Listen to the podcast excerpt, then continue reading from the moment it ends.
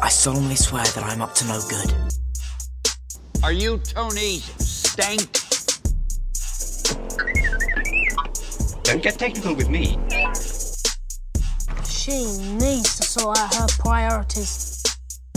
That's no moon. I can do this all day. Yeah, I know. So who talks first? You talk first? I talk first. Welcome to the A plus Z movie review podcast. Yeah, I'm A, which stands for Alex. And I'm Z, that's Zach. We saw Thor Love and Thunder, the 29th film in the MCU. The- I'm not doing it right. the guitar. the 12th entry in phase four of the MCU, including the TV shows. Uh, I was excited to see it. You know, we we've gone through a lot of ups and downs in phase four already. Uh, but I thought I was ready for the excitement. Original Avenger, some fun stuff with Taika Yeah. Waititi. original Avenger, like original, original, original. He's one of like the main four. Yeah, I mean, you know, if- Main Thor. if you were tired of the uh the intro movies or maybe you were just tired of dealing with all this multiverse nonsense our boy thor was still going to come back swing that hammer and or axe show some lightning bolts and and save the day with some colorful stuff. Very Uh, colorful.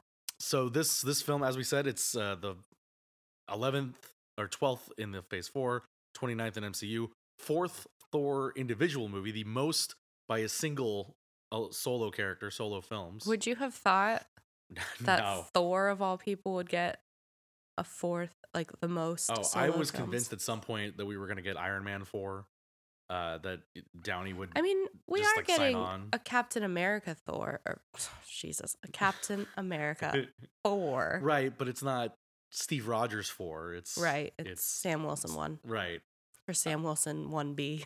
yes 1.5 Uh, well, or you could call Falcon Winter Soldier like the preview, the prequel yeah, yeah. Um, Slight disclaimer for this episode: I'm battling an illness, so I sound Yeah. a little off. that's that's why the whole thing has been delayed. I had the illness, then you had the illness, so we're we're a little we're we're a week behind where we want to be, but we're here. We saw Thor over the weekend. but I sound funny, so apologies. eh, we all sound a little funny, don't we? um, so Thor four, Love and Thunder, the sequel to Ragnarok, the next stage for Thor after Endgame. You know, where we leave Thor in Endgame, he's going off with the Guardians of the Galaxy to go travel the galaxy and do some adventures and save some peoples. Find himself as well. Yeah, you know, he's been through a lot of a lot of crap over a several year span and uh losing his father, his brother again and again and again. but for real this time, Asgard blowing up. all- Is all of- it though? well, all of uh all of the events of Endgame, Thanos, the 5 years, the you know, the whole thing.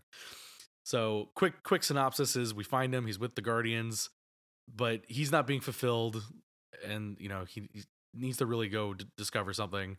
Uh it turns out that the gods are in danger because Gore the God Butcher is on the loose.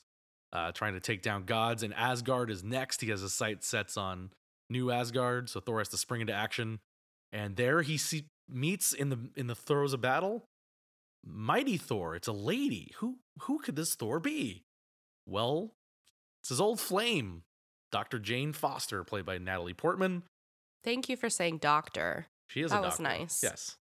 Uh, and uh, and so they team up, and through some hijinks of you know ex romantic comedy uh, bits in in places, uh, they have to go fight Gore the God Butcher and save the universe and uh, and find themselves save the children, save the universe, and save their love potentially. Ultimately, Yeah, we'll get into it. we'll we'll get into the full spoilers. Don't want to Yeah. don't want to let you know what happens. We still want to go see the movie, but for people that don't want to be spoiled and just want to know our thoughts, Alex, did you like this movie? No, I did not. And that's not a bit. I'm not being. Should we let you go first? I don't know. Oh, no, I think I should go second. okay, I'm electing to go second. But All no, right. I did not like this movie. I did, and I trust me, I understand why people don't like it. I understand why you don't like it. You know, this there was a bit of a a- discussion after Ragnarok, right? Is why Taika Waititi came in and bring a, brought a lot of life and uh, uh, like it turned a whole new direction for He had a lot of work to do after Thor: The Dark World, Yes. which I have so many thoughts about post Endgame, like just Yeah. insane. But no, he had a lot of work to do to sort of right this ship. and he came in with and, and, and at the time too people were kind of complaining about the mcu was a little samey uh you know uh, too much of the same style the same look and Tai Waititi's comedy and the bright colors and just the the vibrant energy that film brought really changed the direction of the MCU at that point and, and led us on to the home stretch into Endgame and, and kind of where we are now. Um, and but the the thing that came out of that movie and, and even I had some trouble with it sometimes was just the scattershot shotgun nature of Taika Waititi's comedy, throwing a lot of stuff at the wall. It's all quirky, awkward. It doesn't fly for everybody. And I know that's something you didn't like about it, and you can expand on that too.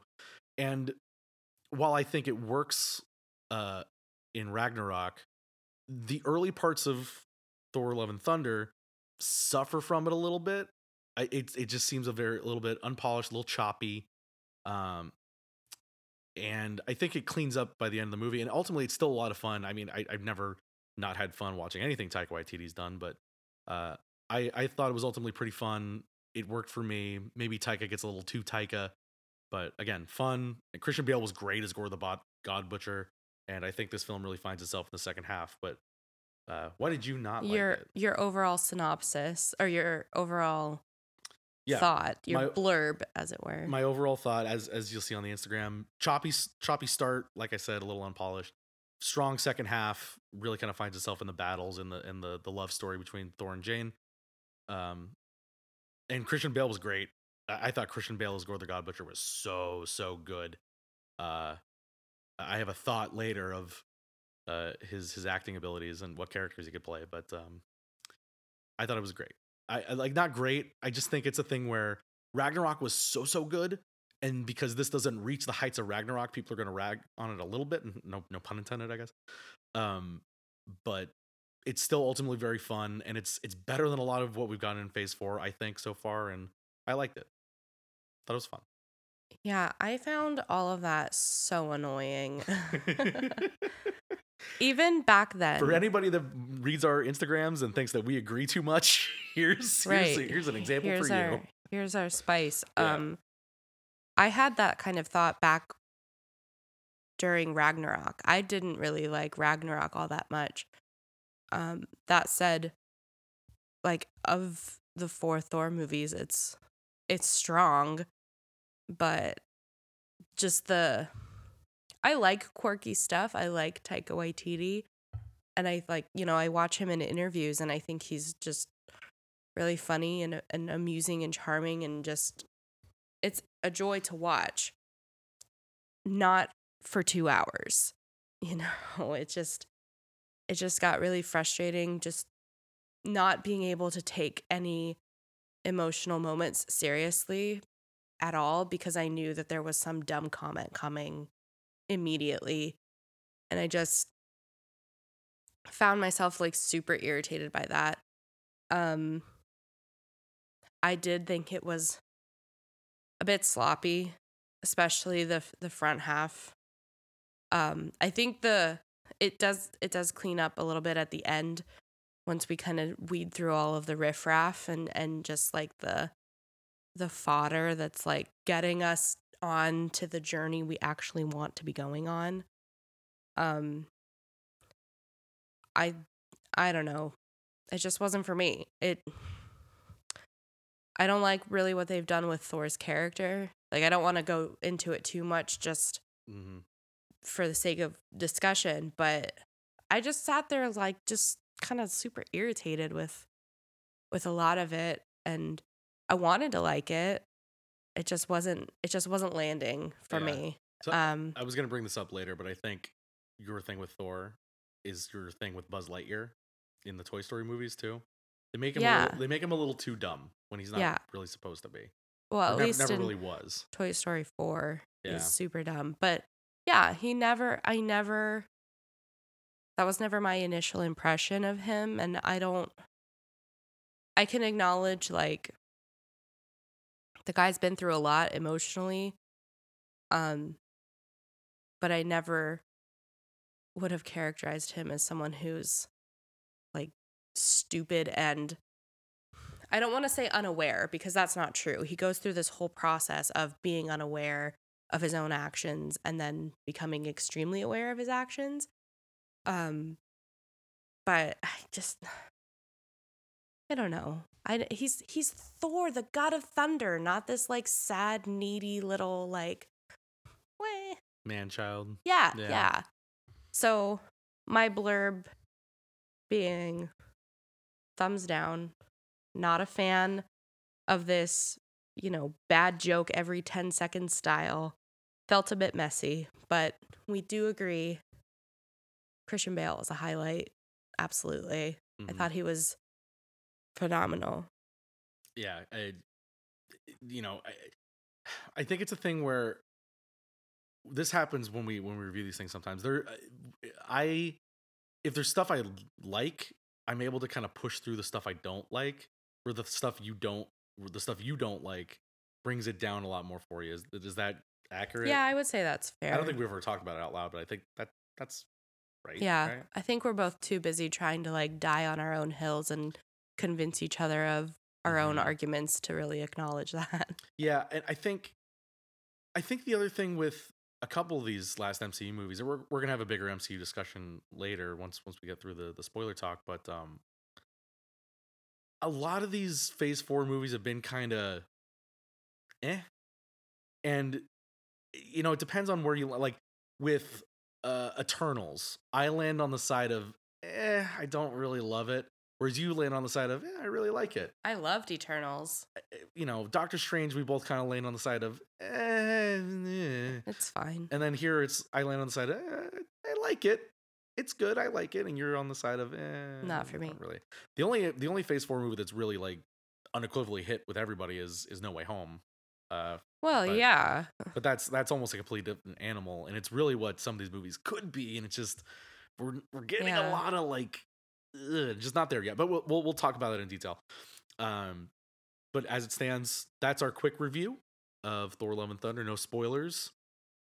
You But- know, All bets are off now. We're going into spoiler territory. yep, we're gonna go into spoiler territory right after this little this little deep breath, and uh, you know, bring the hammer. Eat my hammer. These hands were once used for battle. Now they're but humble tools for peace. I need to figure out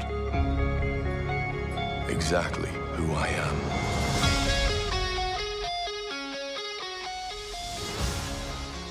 All right, we're going in full spoilers. You haven't seen the movie, you don't want to know what happens, you don't want to be spoiled for anything else that's happened in the MCU to date. Stop listening now. Go watch the movie. Go look at our Instagram, like it. Go follow us on Twitter. Oh, we didn't even mention our handles. Oh my gosh. We have a Twitter now. We have an Instagram, which you've all ho- hopefully seen by now, a.z underscore movie review. Correct. And you can find us now on Twitter, uh, where we had to change the name slightly because you can't do periods in Twitter names. Uh, so it's a underscore z underscore movie review on Twitter. And uh, Also correct. in in our bio, you'll find a link tree where you can, if you're, I mean, you're already listening to the podcast, so you can listen to it on other podcast platforms if you want to. That's all there. It's all there. And uh, we're just trying to make it as accessible f- as possible for people to not listen. yeah, we'll uh we might have to add that on at the front. Anyway. Spoiler discussion, Thor, Love and Thunder. Can you do the guitar bit? No, No, not that one. The Thor one. The Thor one. Yeah. What Thor one? The one in the trailer. You The know Guns N' Roses song? Yeah, yeah, that's what it is. It's not the Thor, but it's Guns N' Roses. That's what I associate it with. I'm sorry. I, There is so much Guns N' Roses in this movie. First of all, there's four. Well, it works. there's four s- GNR songs, which I love, and the the November Rain guitar solo in the final battle is so cool. But we'll get there. So we're gonna do a just should be called Thor Guns and Roses. it's all close. uh, so we're gonna do this a little bit differently than the other movie reviews that you've heard. We've we usually gone character by character. Uh, we're we decided to kind of go chronologically through the film to to kind of break it down bit by bit. Um, so this movie opens with the start of what we said is probably the best part of the of the movie. Christian Bale's performance as Gore. Uh, we open with Bale and his daughter, which is played by Chris Hemsworth's daughter, uh, tracking through this desert planet. They seem to be the last of their people. Uh, Christian Bale is looking for help from his god. Uh, I forget the god's name. I think But- he was like a sun god or something. Like Yeah. Uh, and so in the in this journey, his daughter dies. Gore, sunburnt, beat down by the sand, stumbles onto this oasis where the this god is having a great time. And Gore's like, "Oh, I've I've sacrificed everything for you. Our people are nearly dead." And he's just like, "Yeah, whatever. I'm a god. I don't care about you. There'll be more people to die for me." And unknowingly, Gore gets his hand cut by the Necro Sword, which gives him the power of wielding this evil, deadly space sword. Which, if we want to get really technical in comic terms, in the comic books, has a connection to the symbiote race, which is Venom, which is it's a- Too deep. it's a long story. Too deep. so he gets the the the power of the necro sword kills this god and uh becomes gore the god butcher. And that's our introduction to the movie before the marvel studios logo even shows up. So that, i just i thought that was an incredible way to open it a- a great way to get what gore the god butcher's like deal is right across real quick. And christian bale like, you know knocks it out of the park It set a really nice tone early. I mean, not nice because he like literally kills someone, but it was like into it gave me the feeling of like, oh, this is intense. This guy isn't messing around. Almost kind of like Thanos vibes. Like he's literally called the God Butcher, and our main character is a god. How is this gonna go down? and it's and similar to thanos is a thing of oh gore has a point Yeah, the gods have for uh, many gods as we'll learn later have forsaken the people that worship them that you know Yeah. are, are they're supposed to be protecting whereas a, a god like thor is out there trying to protect the people gods like uh, gore's god there were just happy to sit in their oases and eat Yeah. their fruit and party with flower nymphs there are times watching um Thanos's bits in this saga where I'm sitting here thinking like, "Oh my god, how are they going to beat this guy? He just seems to have an answer for everything." And I was feeling that way just based on that one scene with Christian Bale like he's the god butcher, Thor is a god. How is this going to go down? So it was it set like a really interesting tone to start, which is honestly why I'm probably feeling so deflated by all the malarkey that happened. and then we immediately jump into the malarkey so here's the if there's the the weakest point of this movie it's so weird because you right we start with a strong entrance by bale and then the weakest part of this movie is the guardians of the galaxy part which just seems like just seems badly made yeah, It it was- was, it a was mess. weird. They were I I had a conversation with two of my friends about this and I I put it was in a text thread. So I put in there Guardians involvement dot dot dot completely pointless. And I feel like the fact that neither of them responded to that point at all tells me everything I need to know. it's i think it's clearly a thing Uh, in my mind as i thought about it there's there's two ways to go about it endgame the way endgame ends thor is with the guardians so either either we could have done this one or two ways either the guardians movie was first before whatever thor sequel is going to come out and maybe that would have been the plan if james gunn hadn't been sidelined due to suicide squad and be kicked off guardians and, and all that stuff maybe that's what would have happened I can't say for sure. Nobody said one way or the other. Uh, and so in that way, but that leads maybe that's what happened. But the second thing could be, it's clear that Taika Waititi didn't give a damn about the Guardians, and in contrast, maybe James Gunn wouldn't have given a damn about Thor. And so one way or another, they're in this movie because they have to be, because that's where we left Thor. You couldn't just say like, "Oh yeah, I left them behind." I think they're they're there just to be like, here we're gonna drop you off with some goats and Korg and let you go. Yeah, I don't even think that was necessary. Like we could have just dropped the Guardians could have just dropped him off at New Asgard. Like all we had to do was like see a ship and see Thor get off the ship and wave goodbye and maybe you have like a little like Groot in the window like waving as the ship flies away. Mm-hmm. My thoughts of Chris Pratt aside, the whole thing was a mess. Yeah, I was- didn't like any of it. It Yeah. wasn't it wasn't usual Guardians funny. It wasn't even Taika Waititi funny. It just really felt bizarre that like Yeah, that like nobody even like wanted to be there. Chris Pratt looked like a mess. I told you he looked Yeah. so unpolished. he he looked bad. The costumes didn't look great. Uh, I did. I I- for what it's worth, I like the bird aliens. They were. I, I like their design for for what that's worth. Bird Um, aliens. That they were fighting.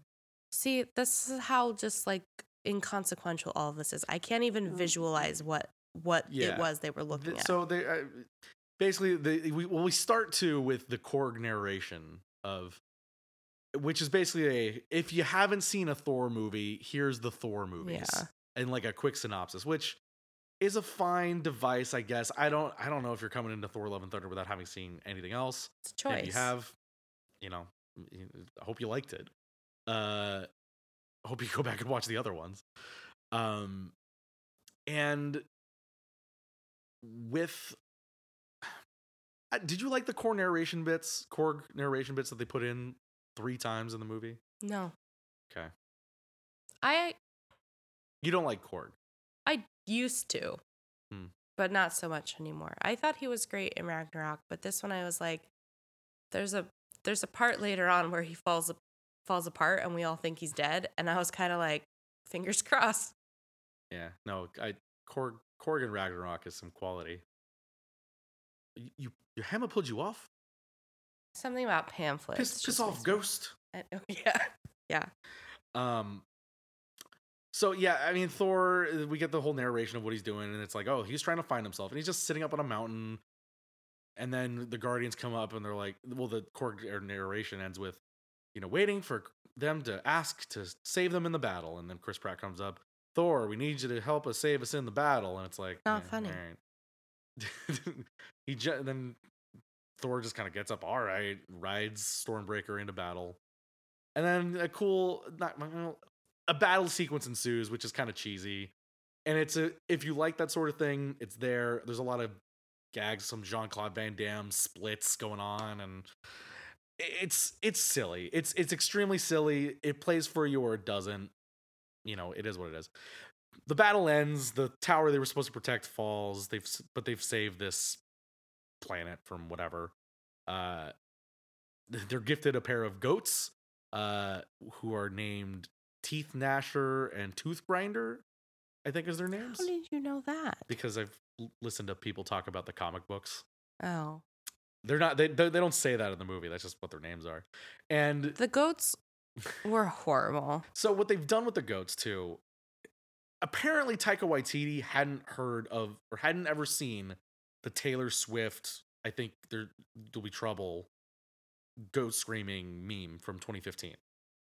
Because in every interview when he's been asked about it, he said, "I had never seen this before. Somebody showed this to me on set because we were talking about the goats and he thought it was hilarious so we brought it back." So for Taika, it was hilarious. For us that had lived it 7 years ago, it was funny once or twice for me, never funny for you. No, okay. no. I kind of I, I thought it was funny a few times. They could have done it less, but they happened. Well, they, they did it they ride it. They attach it to a tour boat and then ride the tour boat to a planet, crash into the planet, and then you just hear screaming, and it's like, ugh, come Yeah. on. Uh, but that's where they say their goodbye to the Guardians, uh, because in they've once they've figured out this distress call, they see distress call from Lady Sif. She's back, and she was fighting with some other gods, and the the God Butcher's on the loose, right? So Thor is gonna go help Lady Sif, and uh, a, a very funny joke of, "Oh, your your arms in Valhalla, but you're not." I c- okay, I can see where we diverge. Um, anyway, th- they learn that New Asgard's the next target. They go back to New Asgard.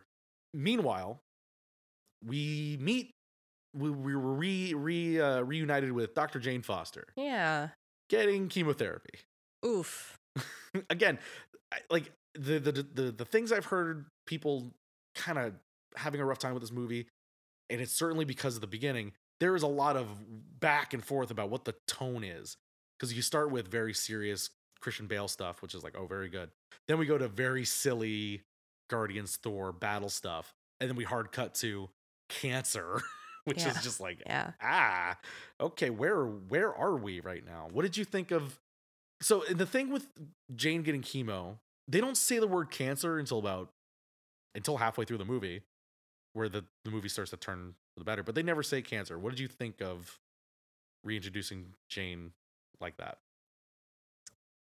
It made me a little sad, but um also I guess kind of had to give her purpose cuz everything we've learned about Jane up until then is that she kind of fulfilled her her her path, I guess, where she's like this renowned doctor of this rainbow Albert Einstein bridge. Phys- physics space Whatever, space yeah. time physics she's quantum she's yeah. a she's a pro at whatever the fuck it is she's doing.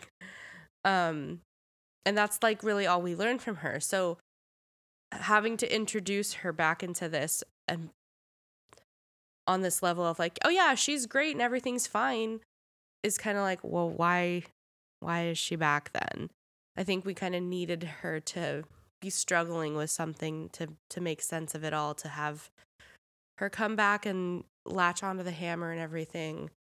Um, I also really like that we got Kat Dennings back for a little bit. I would have liked her for more because i thought she was such an essential part of the crew in the first two movies that it's weird that she wasn't that she didn't come along like well, they we- split off. I mean, you see Kat Dennings in WandaVision. Yeah. So it's she's kind of on her own thing. she's but doing sure she's doing her own thing but it just i don't know it just felt like oh you introduced her why isn't she around but i think it's a i think it's also a situation of taika likes the characters that he's made yeah, too many doesn't care for people in the the beginning. kitchen too. yeah that's true There's there's enough to keep track of. And that's just the people with the superpowers doing the crazy space magic nonsense. sure Like trying to justify a regular Kat Dennings doing that. It just yeah yeah It's too hard. I thought the I I agree with you that the tonal shift between God butchering to silly guardians to cancer was a little tough because you're really trying to like find the lane of of what's needed. But I didn't hate giving her cancer, I guess, which is a terrible way of phrasing that. right. Well that's that's what the storyline is in the comics. And in the comics they're much more explicit about she has breast cancer and you know she needed the the hammer to fight it off. And but it's it's all it, the rest of it's all the same. But it's to me it was just a little odd that they specifically didn't mention like what she had going on with her until she eventually says cancer later I thought it was just implied. right well, right it's implied she's Well, getting they say chemo. they- what else do you need chemo for? right i know but they don't say what kind or they're, they're just kind of like oh yeah she's sick It's not important. it, it's not but it's just like it's it's but that's i think that's part of the things of like the beginning of this movie is a little unpolished where they just kind of they wax over details and they just say no don't worry about it it's it this is funny or this isn't and it's Yeah. just trying to move it along um and so to she's doing all of her research We also get a little Hmm? little spot cameo from Dr. Eric Selvig too. right as she's trying to figure out what's going on with her how to fight it none of the treatments are working the chemo is not taking If you can do a little cameo like that, you can put Meg Ryan in Top Gun. sure. Um, and uh, at one point, the the the Norse mythology books just start talking to her. Did you notice Hmm. that the two Norse mythology books she had were red and green? I, yeah, I mean, I saw that, but Red for Thor, green for Loki. oh, yeah, sure, Yeah. sure. I think she picked up the green one too. So I was kind of like, oh no. But just me being too observant. yeah, well, and that calls her to New Asgard and the remnants of the now broken uh, hammer. Mew Mew, Uh, of course, we before aka Jonathan. before before she reforms Mjolnir, No, it's Mew Mew we're reintroduced to or Jonathan. we're reintroduced to Matt Damon as Loki, Sam Neill as Odin, and the other Sam other Neill. Yeah, that's Sam Neill. I thought it was the fourth Hemsworth. That well, that's Thor is the other Hemsworth. Odin is Sam Neill. oh, oh, oh, oh. It's not the fourth one. It's the third one. Right. Yeah. Not not Liam, not Chris. Yeah. Uh, Luke. Uh, and then the Sam Neill. the right. new introduction of Melissa McCarthy as Hela. Did you like that they brought this bit back? Not at all. See, Not at all. It's one of those things where it was extremely funny in Ragnarok I agree because with that. we- it was like you didn't expect that, and now it's unfortunately it's like it's expected, and so if they didn't do it, we'd be like, well, where's Matt Damon? And so they do it, and you're like, all right, yeah. I don't. It wasn't necessary at all. Not necessary at all. I was like, as soon as Melissa McCarthy comes bursting through that transition, I just, I groaned internally, just like, oh my god. And then it just sets in like the the stopwatch of like how long is this gag gonna go? Yeah, and maybe I think it maybe went on a little too long. Also, in terms of like the play itself, it ends with the hammer breaking. There's a whole lot else that happens to make New Asgard happen, but eh, what do I know? Um. Anyway, so Jane's there on a on a tourist mission. She stands in front of Mjolnir. It starts to rattle around, and hard cut to. I'm gonna elsewhere. need you to call it Mew Mew. It's. I- I know what it's called, and you can keep calling it that. Just It's Mew Mew. So Jane reforms Mjolnir. From there, do you remember where we cut to? Is it back to Thor? No, I don't remember. Anyway, at some point, Thor comes back to uh, New Asgard, and in the dead of night, uh, Gore the God Butcher appears and summons all these shadow creatures. There's a big battle that ensues. Thor's there. He's fighting all the shadow creatures, and the mighty Thor appears, and he has no idea who it is. And oh my God, who could that be? Why are they stealing my bit? How do they have Mjolnir? Yeah, What's going it's on? this it's this person in basically a Thor costume, as you can imagine, where it's got like the armor with like the circles down the torso and a red cape and Yeah. a shield with like a mask, like a cowl. And she this person, she has Mew Mew. And he's like, "Ugh, Who are you? What's this? And then the thing pops off and it's Jane. Jane. Yeah, Jane uh-huh. Foster. Yeah. yeah.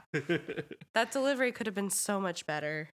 yeah, it felt like they were really hanging on that joke working. I don't know if it does, it, but It doesn't. but I do think it, it that kicks off what is one of my more favorite parts of the movie, the sort of Thor Jane rom com montage of them living their normal lives and learning to rollerblade and watching TV. and- Thor dressed up as a hot dog. or up as a hot dog. Uh, and then the slow but steady pulling apart, where now they're sitting on opposite ends of the couch, and he's flying away to fight, and she's flying away to do master's papers on physics, and they just drift or apart. And uh, and she leaves a handwritten note that breaks Thor's heart, and they've they went their separate ways. Um, and I think it was right after then we learn Jane got blipped. They don't say it explicitly, Wait, but she did? because Thor, because she says, "Oh, well, yeah, it's been a long time. What's it been? Three, four years?" And Thor's like, eight. It's been eight." I thought that was just her being dismissive. I- I, never thought for a second she got blipped. Because it was a five-year difference. That's the only reason I took note of Oh. it. She thinks it's only been like three years, or it feels like it's only been three to her, and he's been gone for. To him, it's been the full eight. Wow. So that's that's how I took That's that. That's a good theory. I feel like there's also some truth that it's maybe Jane just being like absent-minded. She's moving on. yeah. I like the the idea that she's been blipped. I'm gonna need confirmation from Kevin Feige on that Yeah. ASAP. I wonder if that's because I thought I heard somebody talking about it like it was fact, but I, I just took it from that bit, and it's like, yeah, that makes sense. Very good. Nice. Um, the other thing that that Jane does with Mjolnir that I loved is the Mjolnir exploding and then coming back together. yeah, that was really cool. I thought that was pretty neat. Um, was it in that montage that we learn about the spell that uh, Thor put on Mjolnir? Yes. Yeah, so that's and that's why Mjolnir works for Jane. At some point, when he's wearing the hot dog suit, he says, you know, always watch over and protect Jane to Mjolnir, and then it glows on the side in the same way that it did when Odin said, you know, be you worthy to wield this hammer, you command the power of Thor. Um, and so that's how Jane gets to be Thor. Uh, just kind of broadly, do you like? Did you like Mighty Thor? Did you like Jane inheriting this? How she looked? I'm really mixed on it. I'm really mixed. I wanted to like her. I feel like she maybe wasn't as serviced as well as she could have been throughout her whole journey in this movie. Um, but I didn't. She just felt really awkward to me, and just it wasn't it wasn't landing. Like it just felt like she was always. I mean, I know. I think you mentioned to me that like in production, she's like standing on a ramp. Yeah, they literally set up like a wooden walkway for her to, so she could look taller. Because Right, of there course. was always the joke in the original Thor that she's so much taller than him. So like when they go to kiss, it's like, oh, she's standing on a box. Yeah. So I just I didn't like it. I could I never felt like she was super comfortable in that in that role in that moment. She just you kind of if you can imagine someone like you know, kind of trying to make themselves big and they just sort of put their uh-huh, shoulders uh-huh, out and they're like, sure.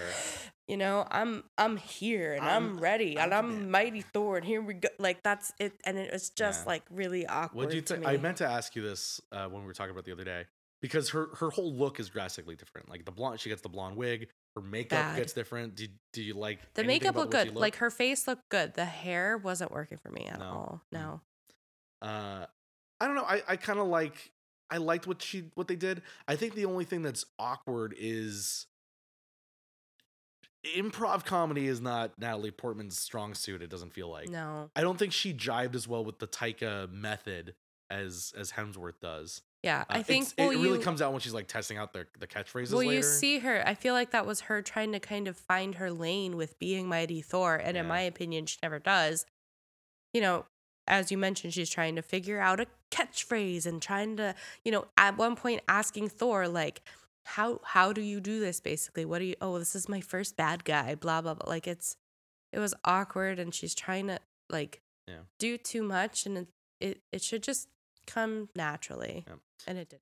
So first encounter with Gore, a little interaction with him and Thor, uh, and at the end of it, uh, Gore takes the children of Asgard uh, to to hold them hostage because he needs he needs Thor for something specific, and they haven't told us what it is yet. It- we ultimately learn that it's Stormbreaker. He needs the axe. He needs the Bifrost to to encourage his plan of getting to eternity.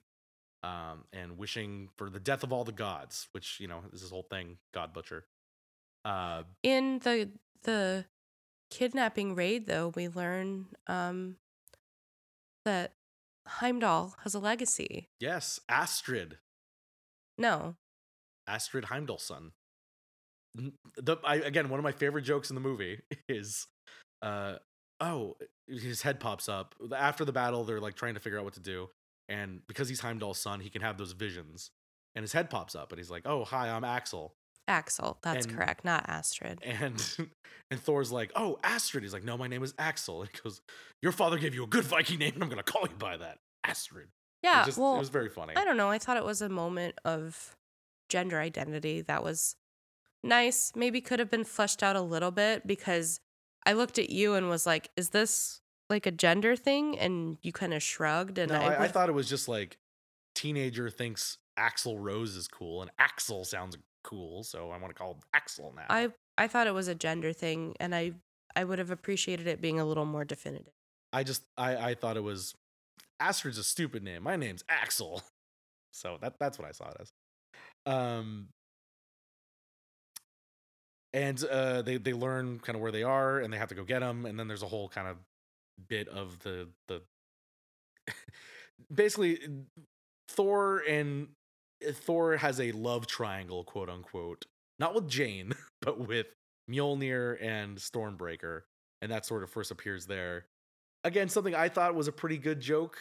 You didn't care for No, there's so many bits where he's like talking to Stormbreaker, like, "Oh no, I'm just I'm just it's not like that." Stupid.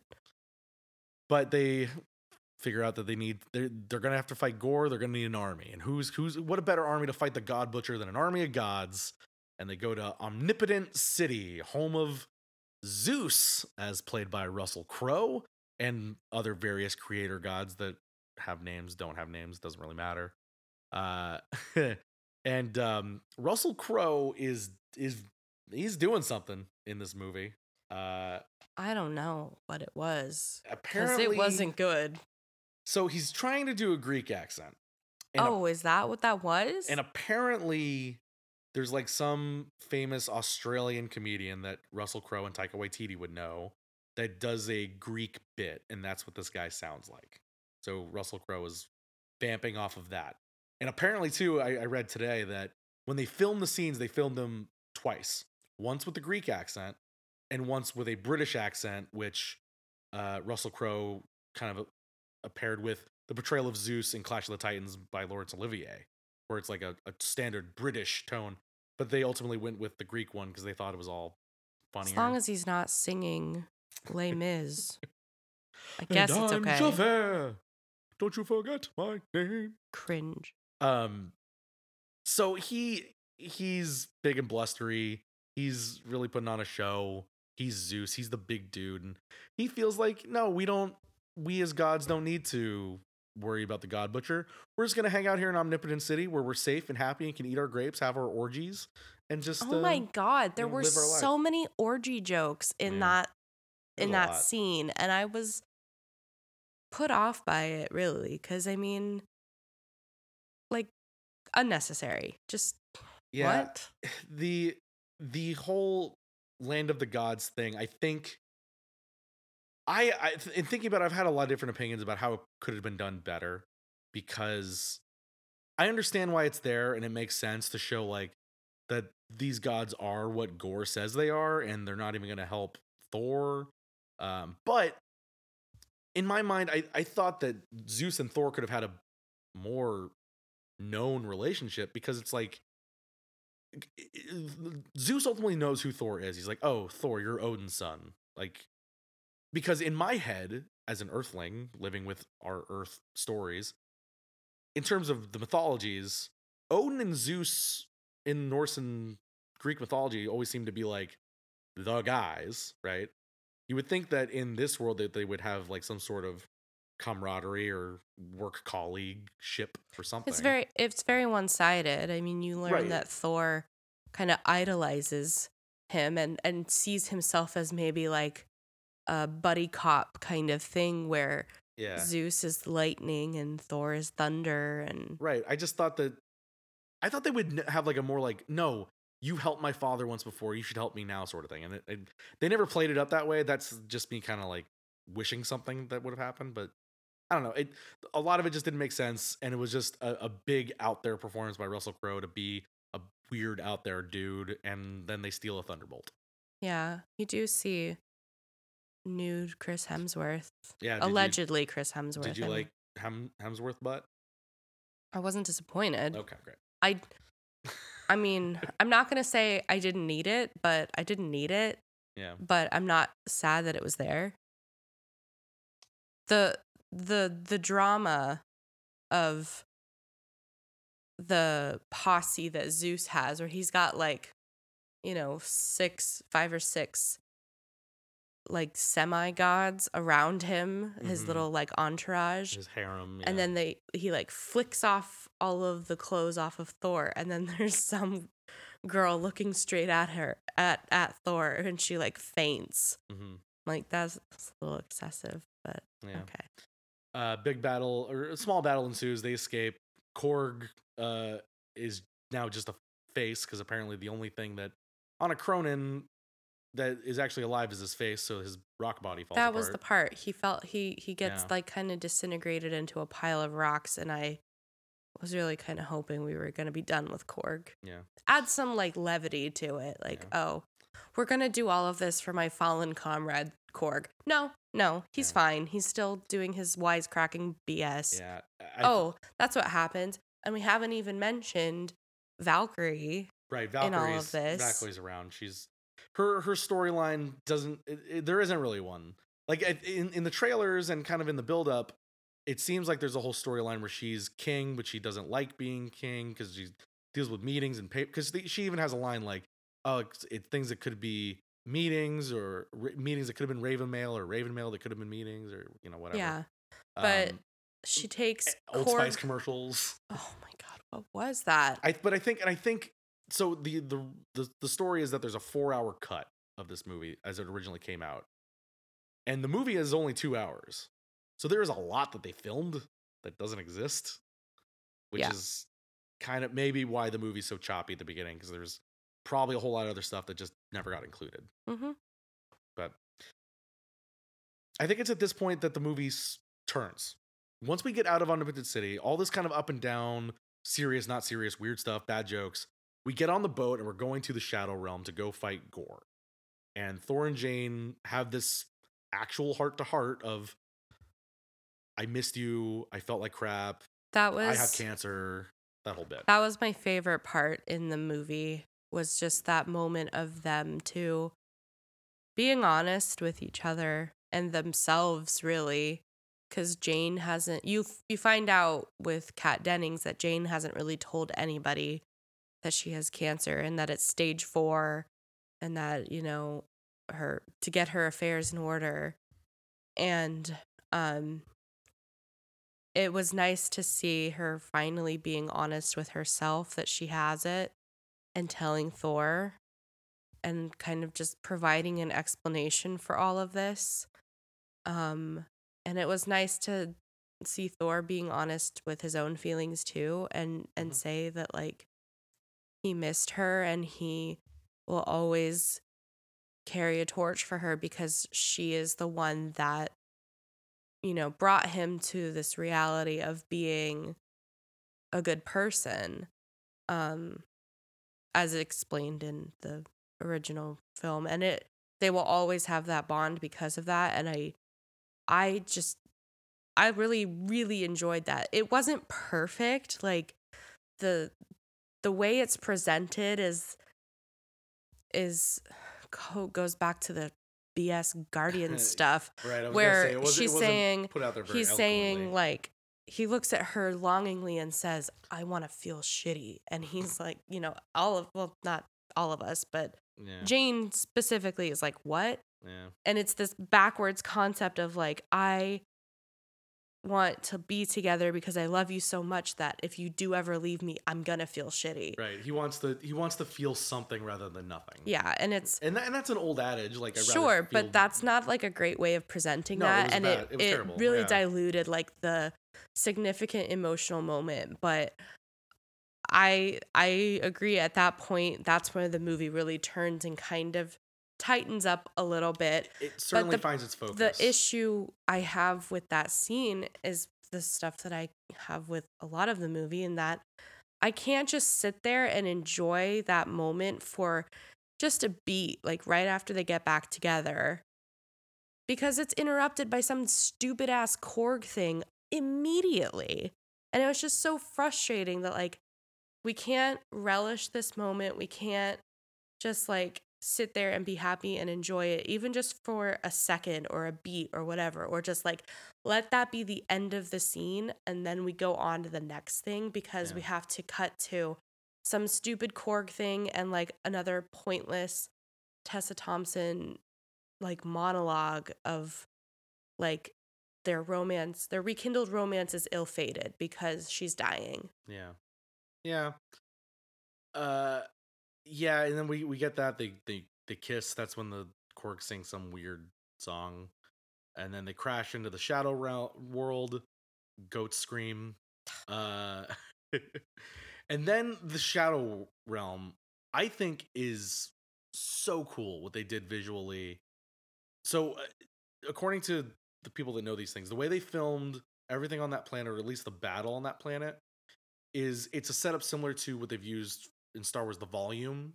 They apparently they shot a lot of this movie on the volume, but there's something specifically that they used where they had basically there is a light source. Normally when you're filming something there's one light source, right? And you're kind of just framing it up. The light source is constantly moving around. And so all those shadows that you're seeing aren't CGI shadows. They're maybe enhanced by CGI, but they were done specifically. And this whole concept of the Shadow Realm is this this land that even color does not dare tread. And so it's black and white except for the flashes of a bright light like Thor's lightning or the lightning bolt or Mjolnir, and you get a little bit of pops of color here and there.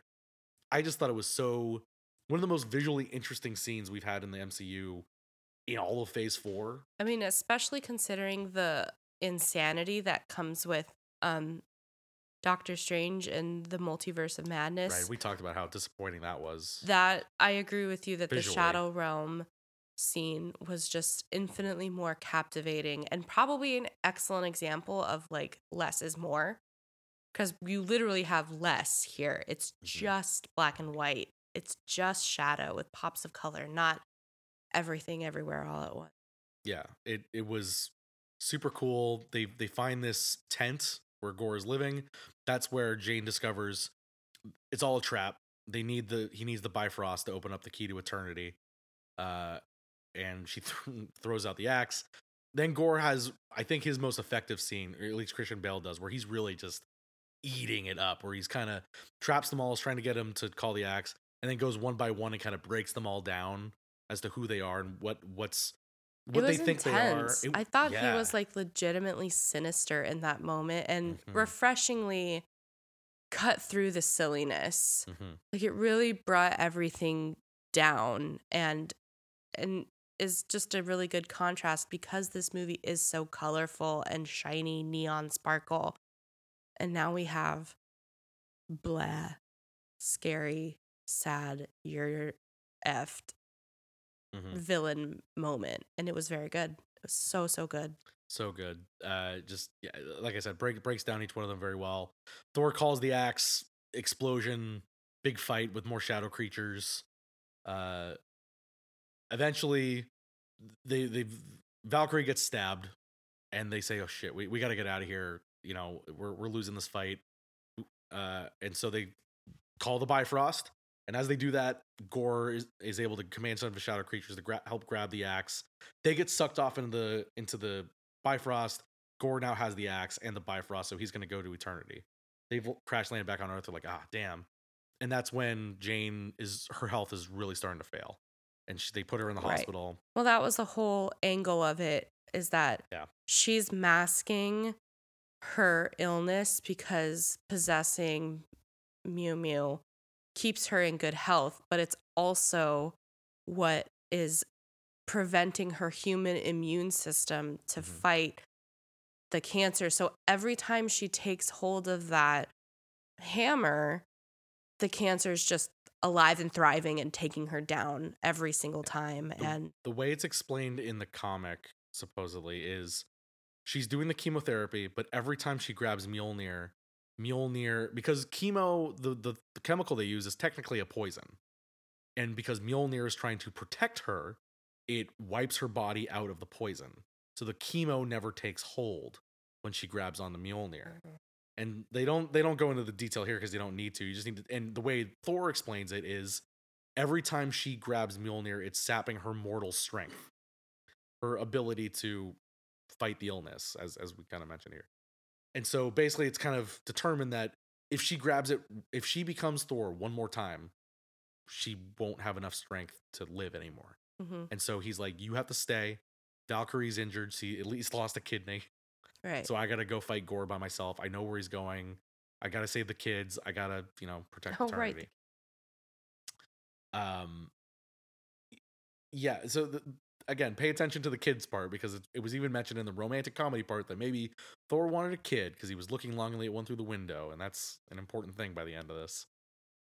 Uh. So Thor gathers up Thor's light or uh, Zeus's lightning bolt and says, "I gotta go." Goes off, has the battle, gets there, uh, saves the children, imbues them all with a temporary ability of the power of Thor. Uh, they all grab their weapons, including teddy bears, we love it. and so you get a bunch of electric children. Uh, and Thor fighting shadow creatures to the tune of the solo from November Rain, which was so, so cool. Uh, and uh, battle with Gore ensues. It looks like Thor's gonna lose, and Jane shows up. And this was the the other truly like emotionally effective moment of the movie is all the kids are like, "Oh, Thor's here," and then you look at Thor, and Thor just goes, "Oh, Jane, no," because it's like he knows this is it. This is no matter what happens in this fight, this is the last time he will see her Yep. until you know Valhalla. They fight the fight. Uh, they they seemingly beat Gore. They destroy the Necrosword, but the Bifrost has already opened up the hole to eternity, and so Gore's able to go in. They go to eternity. Another visually striking sequence, which was apparently filmed in a Best Buy parking lot. It's is the way the story goes. Uh, full of water and eternity. So eternity. There's in Marvel Comics. There's like these several powerful like gods, not gods, entities. We'll say.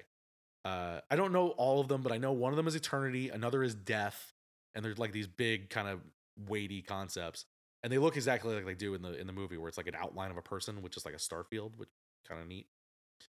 Um, Gore is one, and Thor tries to convince him otherwise, and they talk about what they're really fighting for, and he's like, "I'm fighting for revenge," and Thor's like, "We're all fighting for love. You want the love of your child. I wanted the love of Jane, but you won. I'm gonna sit here. You know, you you make your wish, and you know, you choose love. Or you can do what you want. I'm gonna choose love." And he sat sits there with Jane. Gore has the realization of, "You're right. I'm I should be fighting for love for my child." and uh, and wishes for his kid to come back. And I ultimately, I while again this movie kind of has a lot of it's a it's a silly movie in a lot of parts.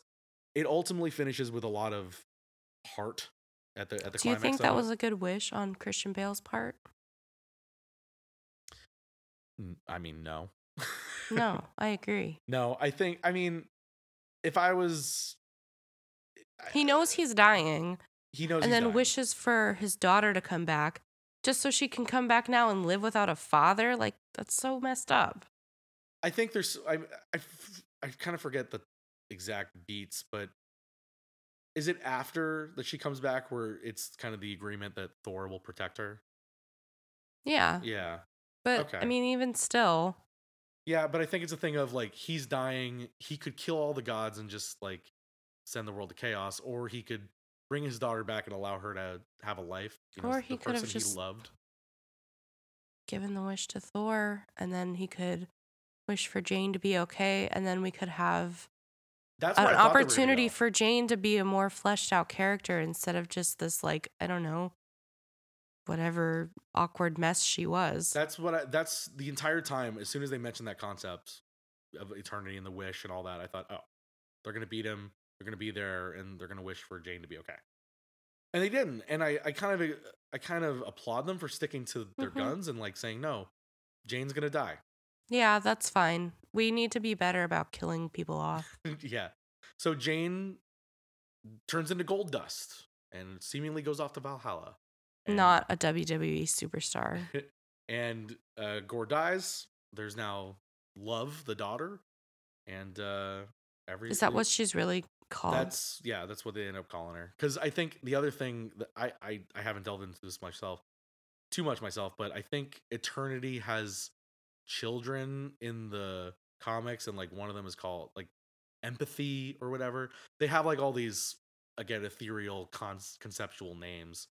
Um, but yeah, so we go- we go back to we we fast forward now and Thor is now raising Love as his own child, as an adopted child of his enemy, not unlike Loki was to Odin. oh, yeah. I guess that's a good point. Even though Odin actually kidnapped Loki as a bargaining chip to use against the Frost Elves at some point, but in my mind, it's a nice gesture of the person lo- Thor loved most in the world, aside from Jane, was his brother Loki, who was adopted, the adopted son of his enemy, and now this is the adopted daughter of his enemy. So I thought that Yeah. in my head that that works out nicely. I didn't realize that. That's a nice touch. I still don't like it, but because I feel like, I mean, we talked about this that like so often now we're seeing these tropes of superheroes kind of playing like babysitter. And I Yeah, think, Mandalorian, Obi Wan Kenobi.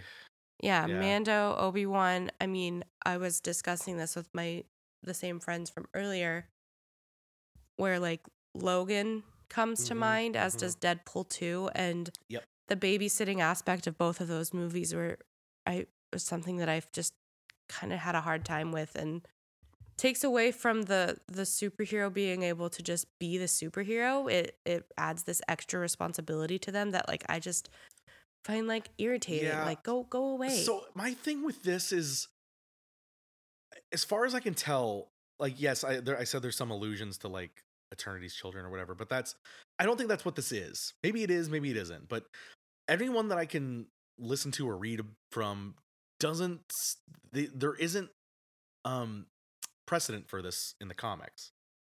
So this is something that's an entire MCU creation, which is nice to have for sure, but I don't know how they play this going forward. So does this mean Thor and Love are now a package deal? Or do they show up in Thor 5? Is there a Thor 5? Or, you know, I mean, we can talk about some of that later, I guess, but like, if it is going forward, is Chris Hemsworth's daughter going to continue to play her? I just think that that. no, you have to recast. I think you have to recast like a serious actor, and maybe she's trying to be, but I don't. I never got that sense. She didn't really have a whole lot to do. I mean, I think some of the things she said were kind of funny, like eh, very clearly like a daughter loving to, to tell her dad to go piss off or whatever she said, which was like, okay, yeah, this is fun. Um, and I think an interesting part is that now that this is that's over, she has Stormbreaker and he has Mjolnir again, so it's yeah. back to back to normal in that sense.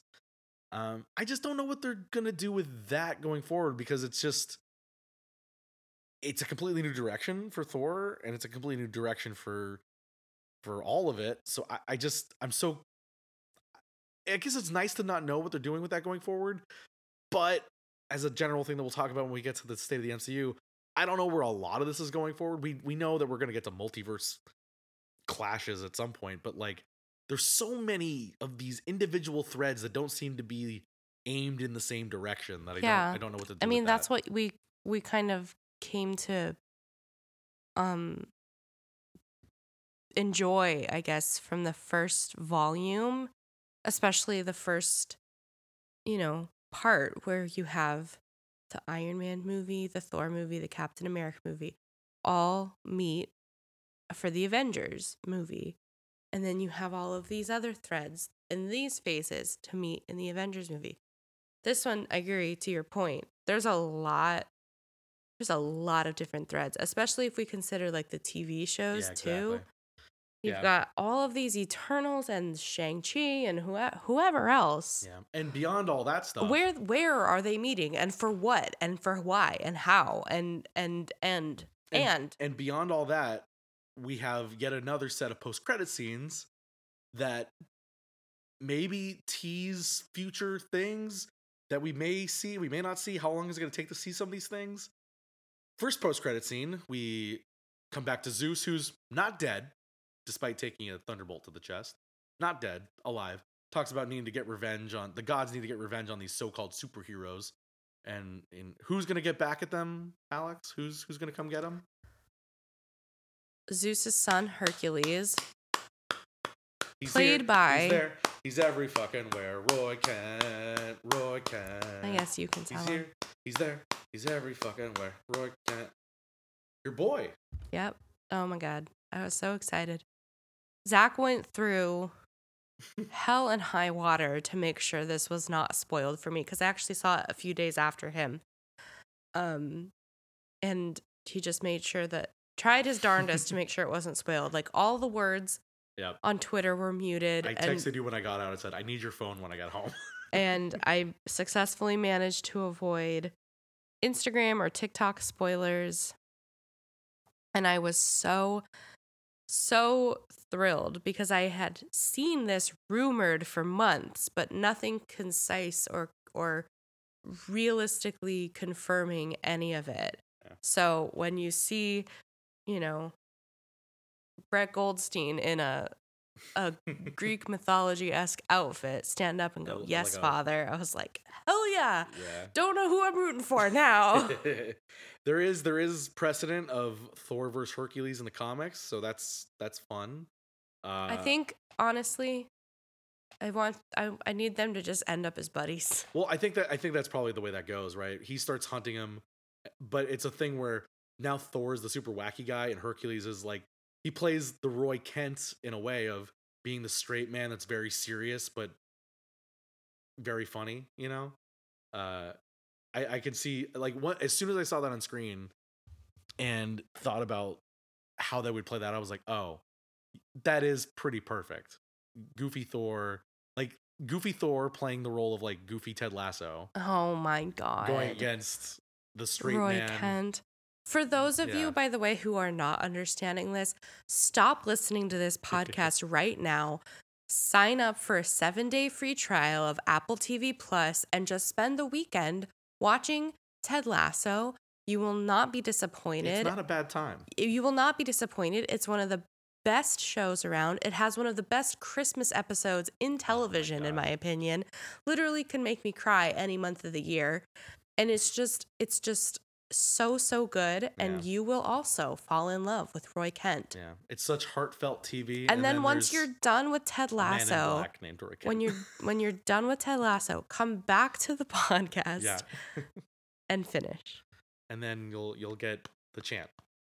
Um, so I mean, it's I think that's one of those we've had a string of these post credit scenes now of Who's that? What's this Well, mean? Blah somebody- blah blah. s- somebody was saying that like in previous post credit scenes in the in the first three phases, the ne- the post credit scene was usually leading into not the next movie in five years, but the next movie.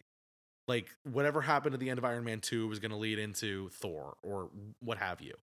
Uh, and all of the like the Shang Chi post credit scene, we've still not seen a single bit of information about the beacon of those rings or what they're looking for or why Bruce Banner isn't Hulk in that scene. We haven't seen Eternals. Harry Styles is Oh, yeah. somewhere doing whatever. Uh Doctor Strange, Charlize Theron is here and she's going to be in a movie in 5. You know, it's all these things where it's like when when are we even going to see Brett Goldstein as Hercules? Is it going to be in 3 years or is it going to be in like 6? It's just it's it's just a weird thing where they keep teasing these things that are so far off and again so disconnected from any of the other post credit scenes that we've seen. There's there's no like everybody's there's like tw- 20 different things happening and at some point uh, we're going to get multiverse. That's I mean that's been teased in Spider-Man and Doctor Strange and Loki. It, it it's out there. I don't know. I mean, I, I love I love seeing Roy Kent. I legitimately was like, oh, yeah, there he is. I, I wish I could have seen that with you the first time because we would have had the same reaction and it would have been nice. I even wore my Ted Lasso hoodie to the movie yeah. unknowingly. I just I'm it was meant to be. I I really enjoy Brett Goldstein and I really enjoy Roy Kent and I'm I'm excited to see him going forward and hopefully it's a six picture deal. um, and then the second post credit scene uh, is we go to Valhalla, which Oh, that was nice. it's nice. So honestly though it looked a little like I don't know. Jane Jane shows up in Valhalla in a big robe, and she's greeted by Heimdall, who says, So nice to see Heimdall again. "Welcome to Valhalla," and it's just very nice. Which so there's there's two ways to read this, and one of them's good, one of them's nice, and the other one is problematic. Oh god. One is, oh, very nice. She's in Valhalla. Good to see. The other is, wait, we can see Valhalla? Does that mean that we can get to Valhalla? No. Does that mean that Loki's alive? Does Oh, or not alive, but in Valhalla? Does that mean that we can get Loki and Jane back because they're physical people in a place? No. No, I'm I'm electing to not pull on that thread Mm. because that's just too much. You want to talk about madness? Bes- multi between multiverse to multiverse bet- going to you know mythological afterlife like oh my god now, to That's- be f- no. to be fair, we've now seen three different afterlives in uh in the MCU. We've seen the ancestral plane in Black Panther. We've seen uh the the sand in the fields in uh Moon Knight.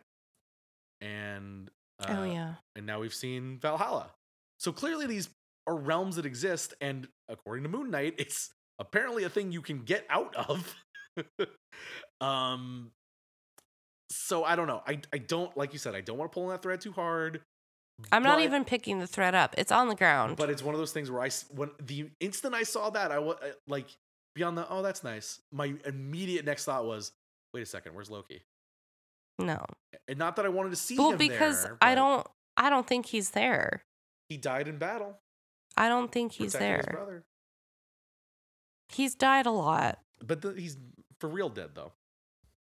Are you sure? In this timeline, yes. Are you sure? Yeah.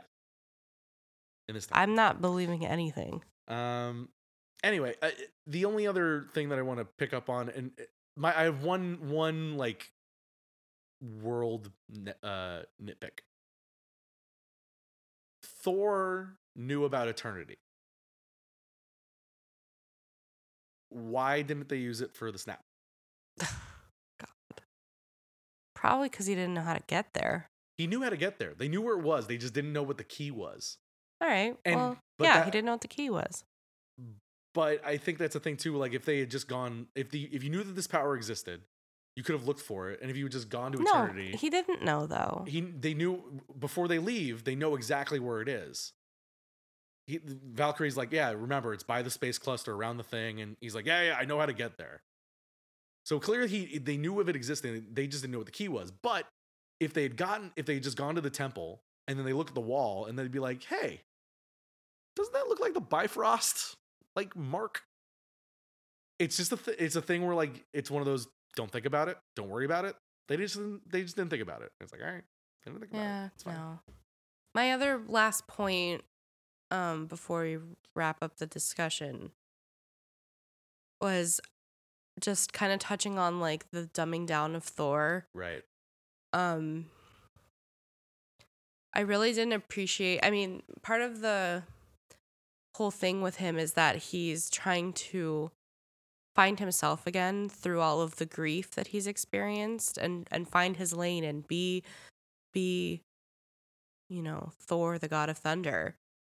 And I found it really disappointing that he does kind of get there only to lead an army of children it's not very consistent. It's not and it, Yeah, it it wasn't do- even it- it goes- it fully goes in back to him like the the the thor that i know prefer and appreciate because he was still being like the stupid jokey type thing. Hmm um he does turn it on in spurts. That's the thing like because i agree i felt that while i was watching it too where there is the times where he's like doing the leg splits and being weird and then it's other times where we're like i'm thor and you're Gorr i know the i know of the Necrosword it's like yeah and then he like splits to like oh my gosh i loved zeus when i was a kid i was like thinking we could do like a buddy thing and i'm like ugh it's so bad. but even and then even in that scene he still goes like oh we need to protect the people like he yeah he still turns it on and so it's weird and i I- think i was trying to I- have like the I miss I miss the Thor from Avengers yeah where he's like, "Have care how you speak." He is my brother, and he is of Wow. Asgard. Only killed eighty people in two days. He's adopted. Yeah. Like Thor can be funny. Yeah. Thor has like Well, there is I- that sense of humor there that isn't like I'm doing the splits between some monsters. i like, think what is that? I think the perfection of Thor is the Thor we get in Infinity War and Endgame, where he is funny. Like he's he's definitely funny, and I don't even just mean fat Thor. Like no. he he's it's post Ragnarok, so you're getting the the new energy of Thor, the the the humor, but he still is very much focused on his goal, committed to his cause. And so maybe you say, okay, yeah, it, now this Thor is really dealing with a whole lot of grief. His people died, his dad died, his brother finally truly died. He's never gotten over losing Jane. Uh, half the people died because he didn't kill Thanos. He didn't go for the head, and it's all his fault, and et cetera, et cetera, et cetera.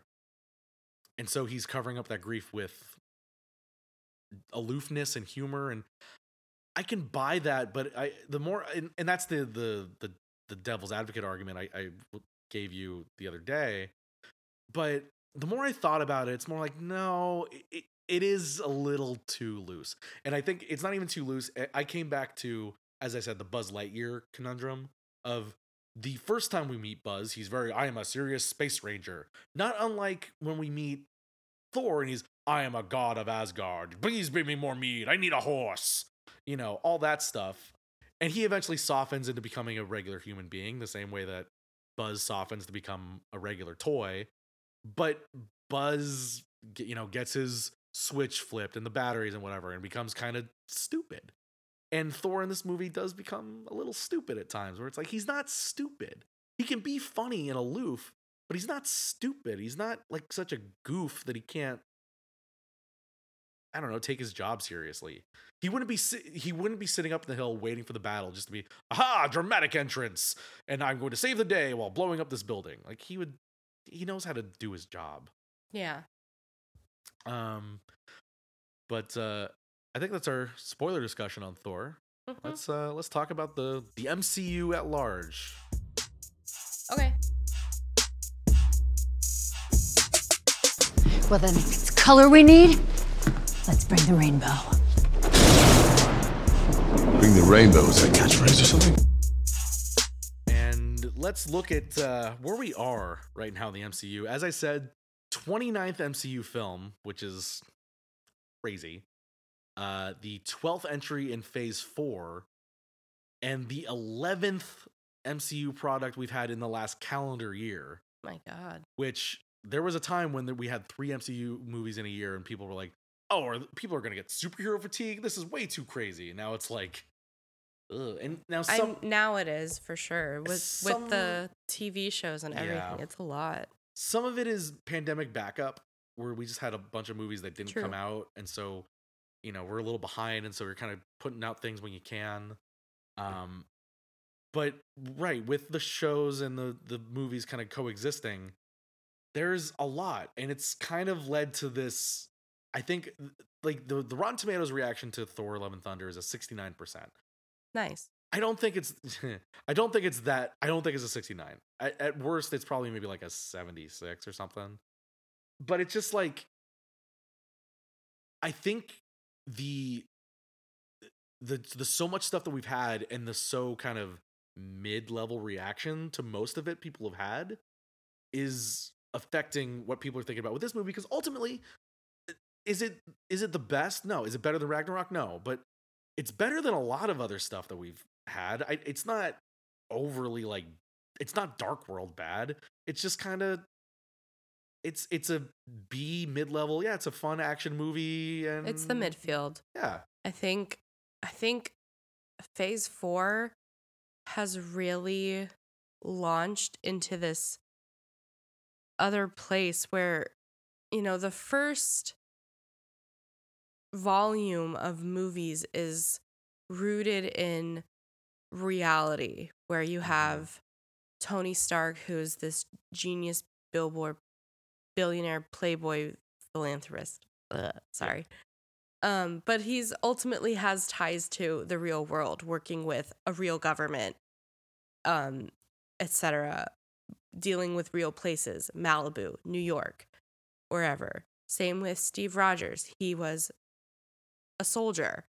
You Mhm. know all all things that are tangible but the only na- one being out there was Thor, but right. he got grounded by the in New race. Mexico which is a real place. Yeah, now we're in space and we're dealing with magic and there's just and multiverses. all of this and, ethereal stuff that's a lot to comprehend and those are just the movies i Yeah. mean we're also diving into the tv shows too yeah. phase I- 4 I also said 12, has 12 phase four entries. I should say, uh, Miss Marvel finishes up this week, so that'll be the thirteenth complete edition of the phase four. Okay well yeah that deals with magic too to, to a degree Yeah, Um the other thing with phase 4 that there's just this weird theme of is all of these characters having to kind of confront their trauma, Mhm. which is just I mean, going back to Black Widow even, it's just it's a lot. It's hard. it makes sense And in I a can- post blip world to a degree. I yes, that's true. A a point that my friend had that I mentioned earlier and and was maybe a point in favor of of this film even though I consider it a criticism, the silliness Mhm. really kind of cuts through all of that. Like it's it's a nice palate cleanser from all the like downer stuff we've had to deal with through phase 4 so far. So I can give it credit for that. Doesn't mean I enjoyed it, Well, but I'll give it credit. That's why I was looking forward to this one so much. Like Spider Man, we were all looking forward to because it was like worst kept secret in the world. We're gonna get three Peter Parkers. Oh my god, this is gonna be so amazing. Worst kept secret. So disappointing, but it was still awesome. And like I was looking forward to Doctor Strange because it's like oh the multiverse, and it's and it fell flat. And then Thor, it's like well it's Thor, it's Taika, it's colorful, it's fun, and then it still is just kind of it's all right. It- like I like it, it's fun, but it's it's more towards the level of all right. Um, so here's the movies we've gotten in Phase Four. To recap, have been Black Widow, technically. Well, it's not really. Should have been like. Probably should have been a Phase Two or Three movie. Whenever but- Civil War was, that's when it should have been. um, we've also had uh, Eternals, Shang Chi, No Way Home, Multiverse of Madness, Thor: Love and Thunder. That's The so many. shows have been WandaVision, Loki, Hawkeye, Falcon Winter Soldier, What If, uh, Moon Knight, and um, Miss Marvel. Um, I I got all those right. Yeah. So, uh, but this is kind of where we're at. Where there's like we we we mentioned already, there is just so much happening, and for all the talk of Loki ends up with oh here's he who remains, who people know is going to be Kang the Conqueror, who is going to be in the Ant Man Quantumania next year. It's like, okay, you see the multiverse fracturing, the sacred timelines no more. What what's going on? Wow. And we never re- picked up on that. But then it's like, okay, well, Spider Man's coming up, and we we definitely know that they're dealing with multiverse stuff, and they do, but it's not the same sort of multiverse stuff, and it gets wrapped up in a bow at the end, sort of. Know, It's a oh, sad bow. sad bow. And then Doctor Strange is like, okay, well now Doctor Strange, we're really gonna, and eh, not really. And even WandaVision ends with her doing the Darkhold. That does lead into Doctor Strange, but even that's kind of nipped at the end of Doctor Strange, where it's like, all right, I guess Wanda's. We don't think she's dead, but she's sidelined for now, at least. in you kind of going through all of that, I'm thinking about how there is this conundrum, I think, with the MCU of we're kind of running out of racetrack with being able to go into these movies unknowingly, like Sure. not having to see other stuff, or basically, as what my coworkers call it, not have nerd homework.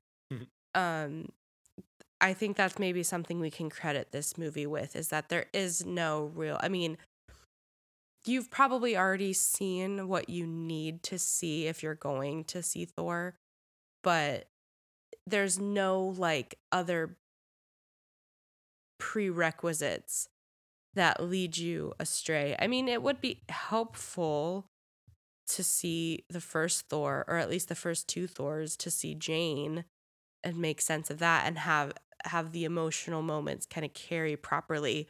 But it's not necessary, I guess. You're not like sitting here thinking, who is that and what's that for? And it, it is explained, even if it's Korg explaining it and it's Mhm. irritating. Yeah. So what what we have coming up next is like so right, the lack of nerd homework for this because you kind of if you've seen anything, and even if you don't, you have that preview. So you get Thor. Next up is Black Panther Forever or Wakanda Forever, which again is probably going to be a lack of nerd homework because there hasn't been other stuff going on that's leading into this, and it's going to definitely have to do a lot of its own legwork to cover the Chadwick Boseman of it all. Speaking of, just Yeah. quick sidebar. We need to applaud a posthumous Emmy nomination to Chadwick Boseman for his work in What If. Oh, really? Yeah. Wonderful. I read that today and I was very pleasantly surprised. That's that's very nice. At least I think that's what happened when I read that post. So that comes out in November, and that's going to be our last MCU movie of the year. Um, and then after that is Ant Man and the Wasp: Quantumania, and that is one where it's like, okay, we need to dial it up here for that one. because like, there's no, I don't think anything's going to happen. I don't, I don't think I thought anything world breaking was going to happen in Thor. It's and it's kind of nice that it's just another Thor adventure to a degree. Um, Black Panther has to tackle a lot of its own stuff. There's no way that they got into weird stuff there, except for maybe maybe something happens in a post credit scene, but I couldn't imagine what. There's there's a lot going on for that one. And then Ant- Excited though. And then Ant Man again will deal with Kang and the quantum realm, and I that's really where we're gonna like hit the multiverse. I button. hope so. Like, and, and but see, that's it, right? You hope so because we have all these threads and these things that we are setting up, and it's just like, how much stuff can we set up before there's a payoff? Because this is different. We're in a different spot now than we were with any of the other phases. Phase one was a completely different world at the time, but it was also five movies and then Avengers. Phase two was a little bit bigger, but not that much unwieldy. Phase three, there was a lot going on, but we knew it was definitely like in the background, we knew we are going to the Infinity Saga. We are going to have the big battle with Thanos sooner than later.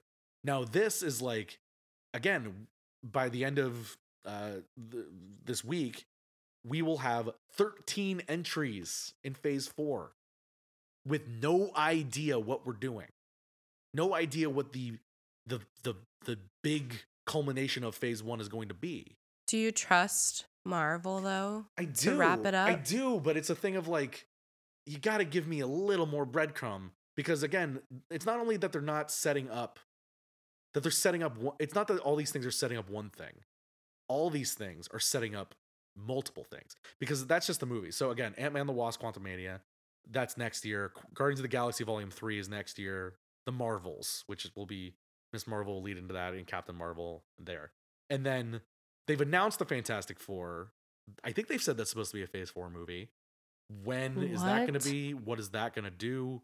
I don't know. It's just it's on the schedule, but it doesn't have a date or anything like that. How big is Phase Four? My God. Not to mention the mo- the TV shows where we're just finishing up Miss Marvel. Uh, then this year we're gonna get She Hulk, which will Oh be street level, and we'll get Jessica Jones, yeah. which will be neat. Sorry. Uh, Untitled Halloween special, whatever that's gonna be. Ugh, what? Guardians of the Galaxy Holiday Special, and that's 2022. Uh, and then in the next coming years, we'll have Secret Invasion, which is the Nick Fury thing. Secret Invasion deals with the Skrulls and, and that sort of stuff. Ugh. Ironheart, which is the successor to Iron Man. She's a little girl that knows how to do technology and becomes some sort of Iron Man. Armor Wars, which is the uh, War Machine uh, bit, which will probably play into I- Ironheart a little bit. And also listed on here is an untitled Wakanda series. Again, a lot of stuff. Not to mention Loki season two, which is filming right now. Not to mention Captain America Four. Captain America 4, which is in the works. They haven't said when that's going to be or anything like that. It's just, it's just, there is a, is it too much? yeah. Honestly, it feels like a lot. It's, you and I are people that we're in it. We're, we're, we're, we're too far bought in. We can't not watch this stuff anymore. I think at this point though, I just you just have to kind of take the approach of like like you said, we're in it, we're here, I'm buckled in. Yeah. Just They have us. I, I let's just, go. I really feel for the casual fan though, right? Like, yeah. uh, I don't think that exists anymore. It can't. Well, we've even seen it with some of our friends where like we mentioned like, hey, Thor's coming up, and a couple of them are like, I haven't caught up on my Marvel homework. I, you know, I'm I'm behind on my Marvel, which is- to say that all of this is just one large TV show at this point. It's not really a film series. Mhm. Um, I don't know. It's just there, there's a lot going on. Uh, but in terms of what we've seen so far in Phase Four, I I I keep a running ranking on my phone, so I, I'm not gonna go to you straight away. Um, but let's kind of rank what we've seen in Phase Four so far, and I'll, I'll I'll read off what I have, and you can tell me if it's too high or too low. Or Sure. uh, we'll start at the bottom, just because that's probably easiest. Uh, right now, again, I'm not including Miss Marvel because I haven't seen the finale yet, so can't judge it in full. Number twelve is What If. Yeah, I didn't even finish What If. Yeah, it's it's fun, but I, I inessential. could after the Doctor Strange episode, I was, and that was just hard Yeah. to get through for me personally. Yeah. But it was from what I've understood about What If is that it just it was a device for Doctor Strange. Yes and and no. even that is Yeah. kind of iffy.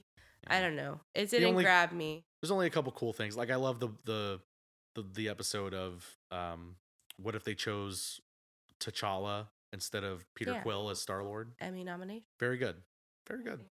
The Captain Carter stuff is kind of cool, but like there's there's so much there's so much that just isn't. Uh, num- That's nerd homework too for uh, Doctor Strange. If you if you hadn't bit. seen that, uh, you wouldn't have understood why Peggy Carter was there. eh, yeah, I, I think you get away with not seeing it, but Eh, yeah, it didn't need to. number eleven, the Falcon and the Winter Soldier. I'm biased. Sorry. I enjoyed it. I just But I also appreciate that it's rooted in reality, which I is something I mentioned sloppy. before. I just thought it was sloppy. I think it similarly to several things is kind of that one got screwed by COVID, COVID, yeah. lockdowns and everything. Like it was it was going to be hard no matter what, but Yeah. then to try and shoot in a foreign country in any time of 2020 was damn near impossible. Well, speaking of, I saw somebody put this out there uh, on Twitter. Do we give any of the things we're seeing right now, movies, TV, in, in not just MCU, but generally speaking, do we give them a little leeway because of COVID? That it's just it's harder to make all I mean, this you stuff. kind of have to. Do you think that plays into just the kind of meh that we're seeing, or is that just Maybe. Maybe. there's no way to tell until we get beyond it, I Sure, guess. So sure, I, I don't know how fair that is right now, but um, yeah, I just thought Falcon and Winter Soldier needed more focus. Maybe needed to be I can acknowledge that maybe it's like a bridge to something else. yeah, It's not supposed to be this main like tent pole or pillar or whatever. It's just connecting you from from Steve Rogers to Sam Wilson. yeah.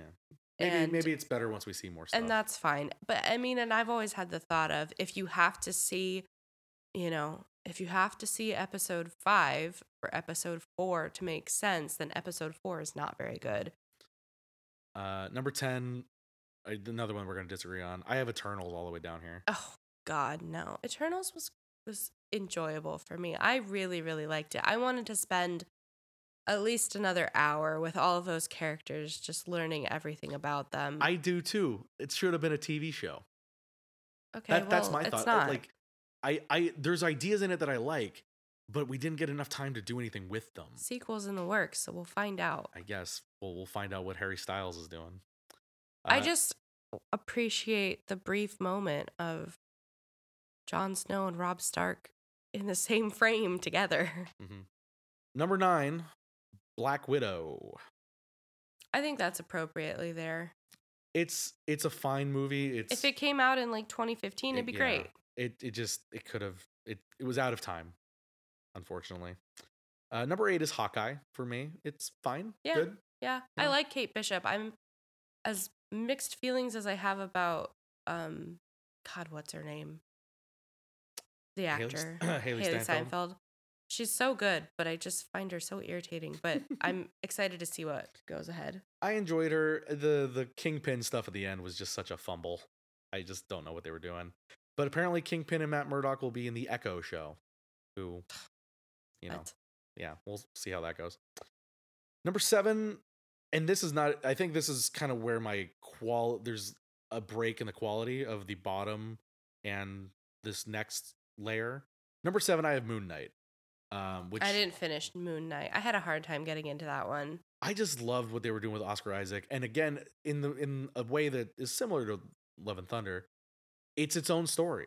It has nothing to do with anything else, and that was so refreshing to take in something that has its own mythology, has powers, and all this stuff, but it is a story unto itself and a very interesting device of flipping between the two personalities. I think that's loved why it. I had a hard time with it, is because it wasn't connected to anything. I I couldn't understand why I had to care. yeah, I- I think again one of those that will probably mean more to more people as we go along, and it connects to something. Oscar else. Isaac was excellent though. Oscar Isaac was great. Number six, WandaVision. Loved WandaVision. I liked WandaVision more than most people, I think. I think I'm just like it plays to my being a fan of television and just enjoying all those eras. But I think it's it maybe would be a little bit higher on my Yeah, I see WandaVision. I, I had a tough time with like the this middle, not middle, but there's there's a there's a section here where I could kind of interchange them, um, and feel okay with where they are. Um, WandaVision is interesting. Again, a thing where there's some threads that are out there that have to be picked up on. Like, where is White Vision? Where, where, where did he go? And why did Wanda feel bad about killing all those people, or not killing them, but like torturing those people, and then feel okay killing all the people in Doctor Strange? I don't know. Uh, number five, Doctor Strange and the Multiverse of Madness, where we we Yeah. talked about this at length on the podcast already, but I'd maybe put it a little lower. yeah, it again. I could if you wanted to put WandaVision above it, I could see it. I I don't hate it. Um, number four is where I put Thor: Love and Thunder Mm, because I think it's better than Multiverse. I like it better than WandaVision, but you like WandaVision more. So, do I like it more than Moon Knight? Probably. You know, it, it there's again there's a middle that could be moved around. Number three, Shang Chi in the Legend of the Ten Rings. wow, that's high. I like it a lot. I enjoyed it a lot too. Um, yeah, I guess that's. Like an origin, I love an origin but story. a, a really solid origin story. Kind of a fresh take with Simu Liu, who we loved from uh, Kim's Convenience, and great action, real uh, like a good family story at the center of it, which I think kind of drives it well. Um, could have done without the dragon fight at the end because that was yeah, you it just know, felt like it went on a little long, but Yeah. I mean, it it's. I expect him to be kind of a main player going forward, yeah, and I'm interested to learn about that. especially with the the Ten Rings like teaser at the end, which is something that like. God, I want to know more about that. but, yeah, like, we've been getting breadcrumbs on that shit for 15 years now. Yeah, I have I have a theory that there's some sort of like connection between his rings and Miss Marvel's bracelets. Interesting. So maybe we'll see what happens in this Miss Marvel finale. Uh, number two, and I know this is one where we differ. I have Loki, Yeah, I had a hard time with season Loki. one of Loki. I just it was maybe a little too dense for me. I see. I love the the dense stuff, like the the multiverse and the meaning of life. Like I that liked- stuff is good. I liked WandaVision more than I liked Loki. That's just that just kind of puts me at where I thought WandaVision was. So Um, yeah, I just the the finale of Loki with Jonathan Majors really eating it up for a half hour. I'm so excited to see his character as Kang the Conqueror now because of that. It just he was so good to me. And then number one with a bullet, I there was never any discussion about this. Spider-Man No Way Home. Oh yeah. Like it, far and away the best thing that they've done so far in, in phase four. absolutely absolutely. Like as, as good as Loki or WandaVision are to some people, it's just they're TV shows that can't reach the height that a really good movie can do, and this one just is You're welcome, Sony. right. Well, Sony probably saying the same thing to Marvel, being like, "Congratulations on letting us you use our toy. We're gonna go make Morbius instead." Um, I love your review on that. Please don't see Morbius. I- now that I have a, a microphone to speak into, I'm begging you, America, don't see Morbius. Don't make I know it's out it of back. theaters. It's on streaming somewhere. I saw it. We've seen DVDs for it in the grocery store. Don't see this movie. Please don't reward Sony for its failures.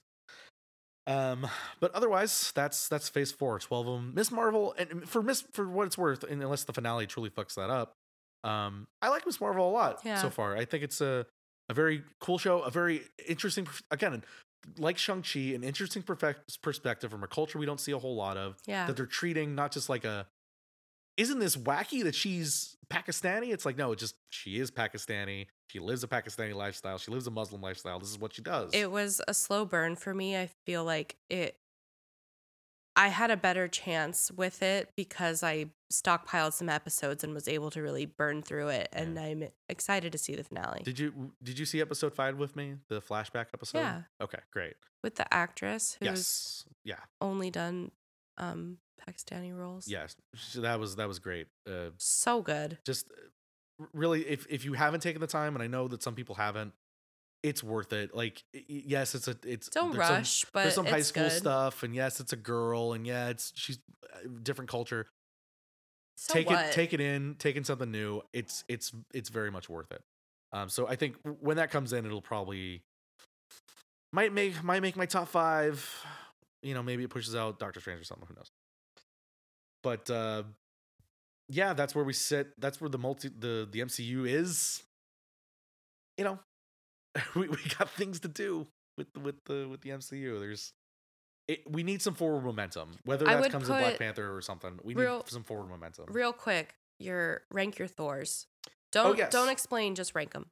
Uh, see, I think this is pretty easy. Um, Ragnarok, Love and Thunder, Thor, Dark World, I would do one one through four.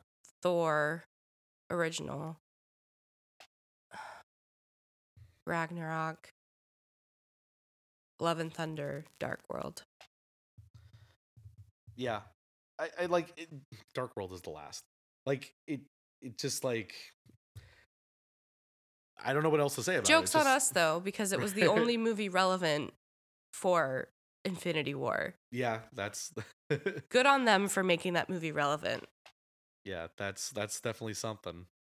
Um, what is coming up? So we just I saw. still haven't seen Minions yet. no, no. There's time. It Gentle made a, Minion, it made a dumb amount of money, and it's just Paws of Fury, Legend of Hank. right. So th- things that What are coming out that? this upcoming weekend, we've got. I think the one that we'll probably watch out of all these, uh, because of the Chris Evans of it all, is The Gray Oh. Man on Netflix. Maybe that'll be what we talk about next week.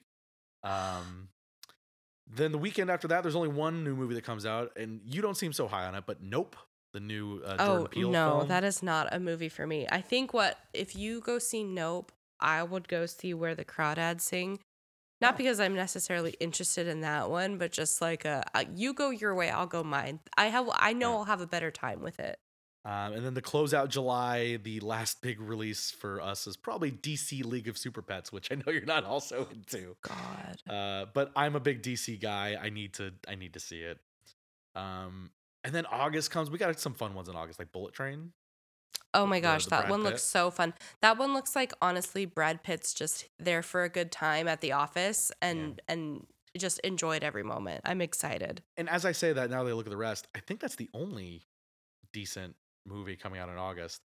August, not a big TV month. It's going to be a huge, or not a big movie month. It's going to be a huge TV month where we don't talk about the TV shows on here because we are a movie review podcast, but uh, certainly Game of Thrones prequel, uh, new Star Wars show, Lord of the uh, Rings. Lord of the Rings show. Uh, I mean, Harley Quinn comes back at the end of July. Uh, God, there is so much going on in August. It's gonna be pretty packed uh, leading into September, and and like I said, the next MCU movie isn't until November with uh, Wakanda Forever. Um, so welcome uh, to our uh, first official release on time with our officially announced podcast. We've done several on the on the channel already. Please go back and listen to uh, our intro episode, our roundup from a couple months ago, where we've got Jurassic Park and Top Gun, and uh, We did Strange. Elvis. We did Elvis last week. We did Buzz Lightyear the week before that. So we've got We a got a whole, lot going on. a whole bushel of things to listen to. Thank Of- you for finding the podcast. Yep, yeah. And of course, also follow us on Instagram to see those posts where we do our little boomerangs with our blurbs. If you're looking for more concise thoughts on it, that's um, on Instagram, a.z underscore movie review. and on Twitter a underscore z underscore movie review. Um, again, yeah, thank you for finding us and uh, follow our channels. Everything's there in our in our bio in the link. Like, subscribe, rate, review. like, subscribe, bing, rate, bing. review. Tell your friends, share it wherever you can share it. And Apple, uh, Spotify. Apple, Spotify, uh, Amazon Music, uh, Audible, uh, Stitcher. Uh, there's uh, there's a I put it on everything we could possibly be on. Yeah, So RSS feed catcher, you can find our RSS feed somewhere. It there you exists. go. Um, these have been fun. We're gonna keep doing them because we just love seeing movies and we love talking about them. So Absolutely. yeah, thank you, thank you for fighting through today. Real, real Michael Jordan flu game performance from yeah. you. Apologies again. I hope it wasn't too bad, but uh, um, with it. that, we will see you at the movie. Adios.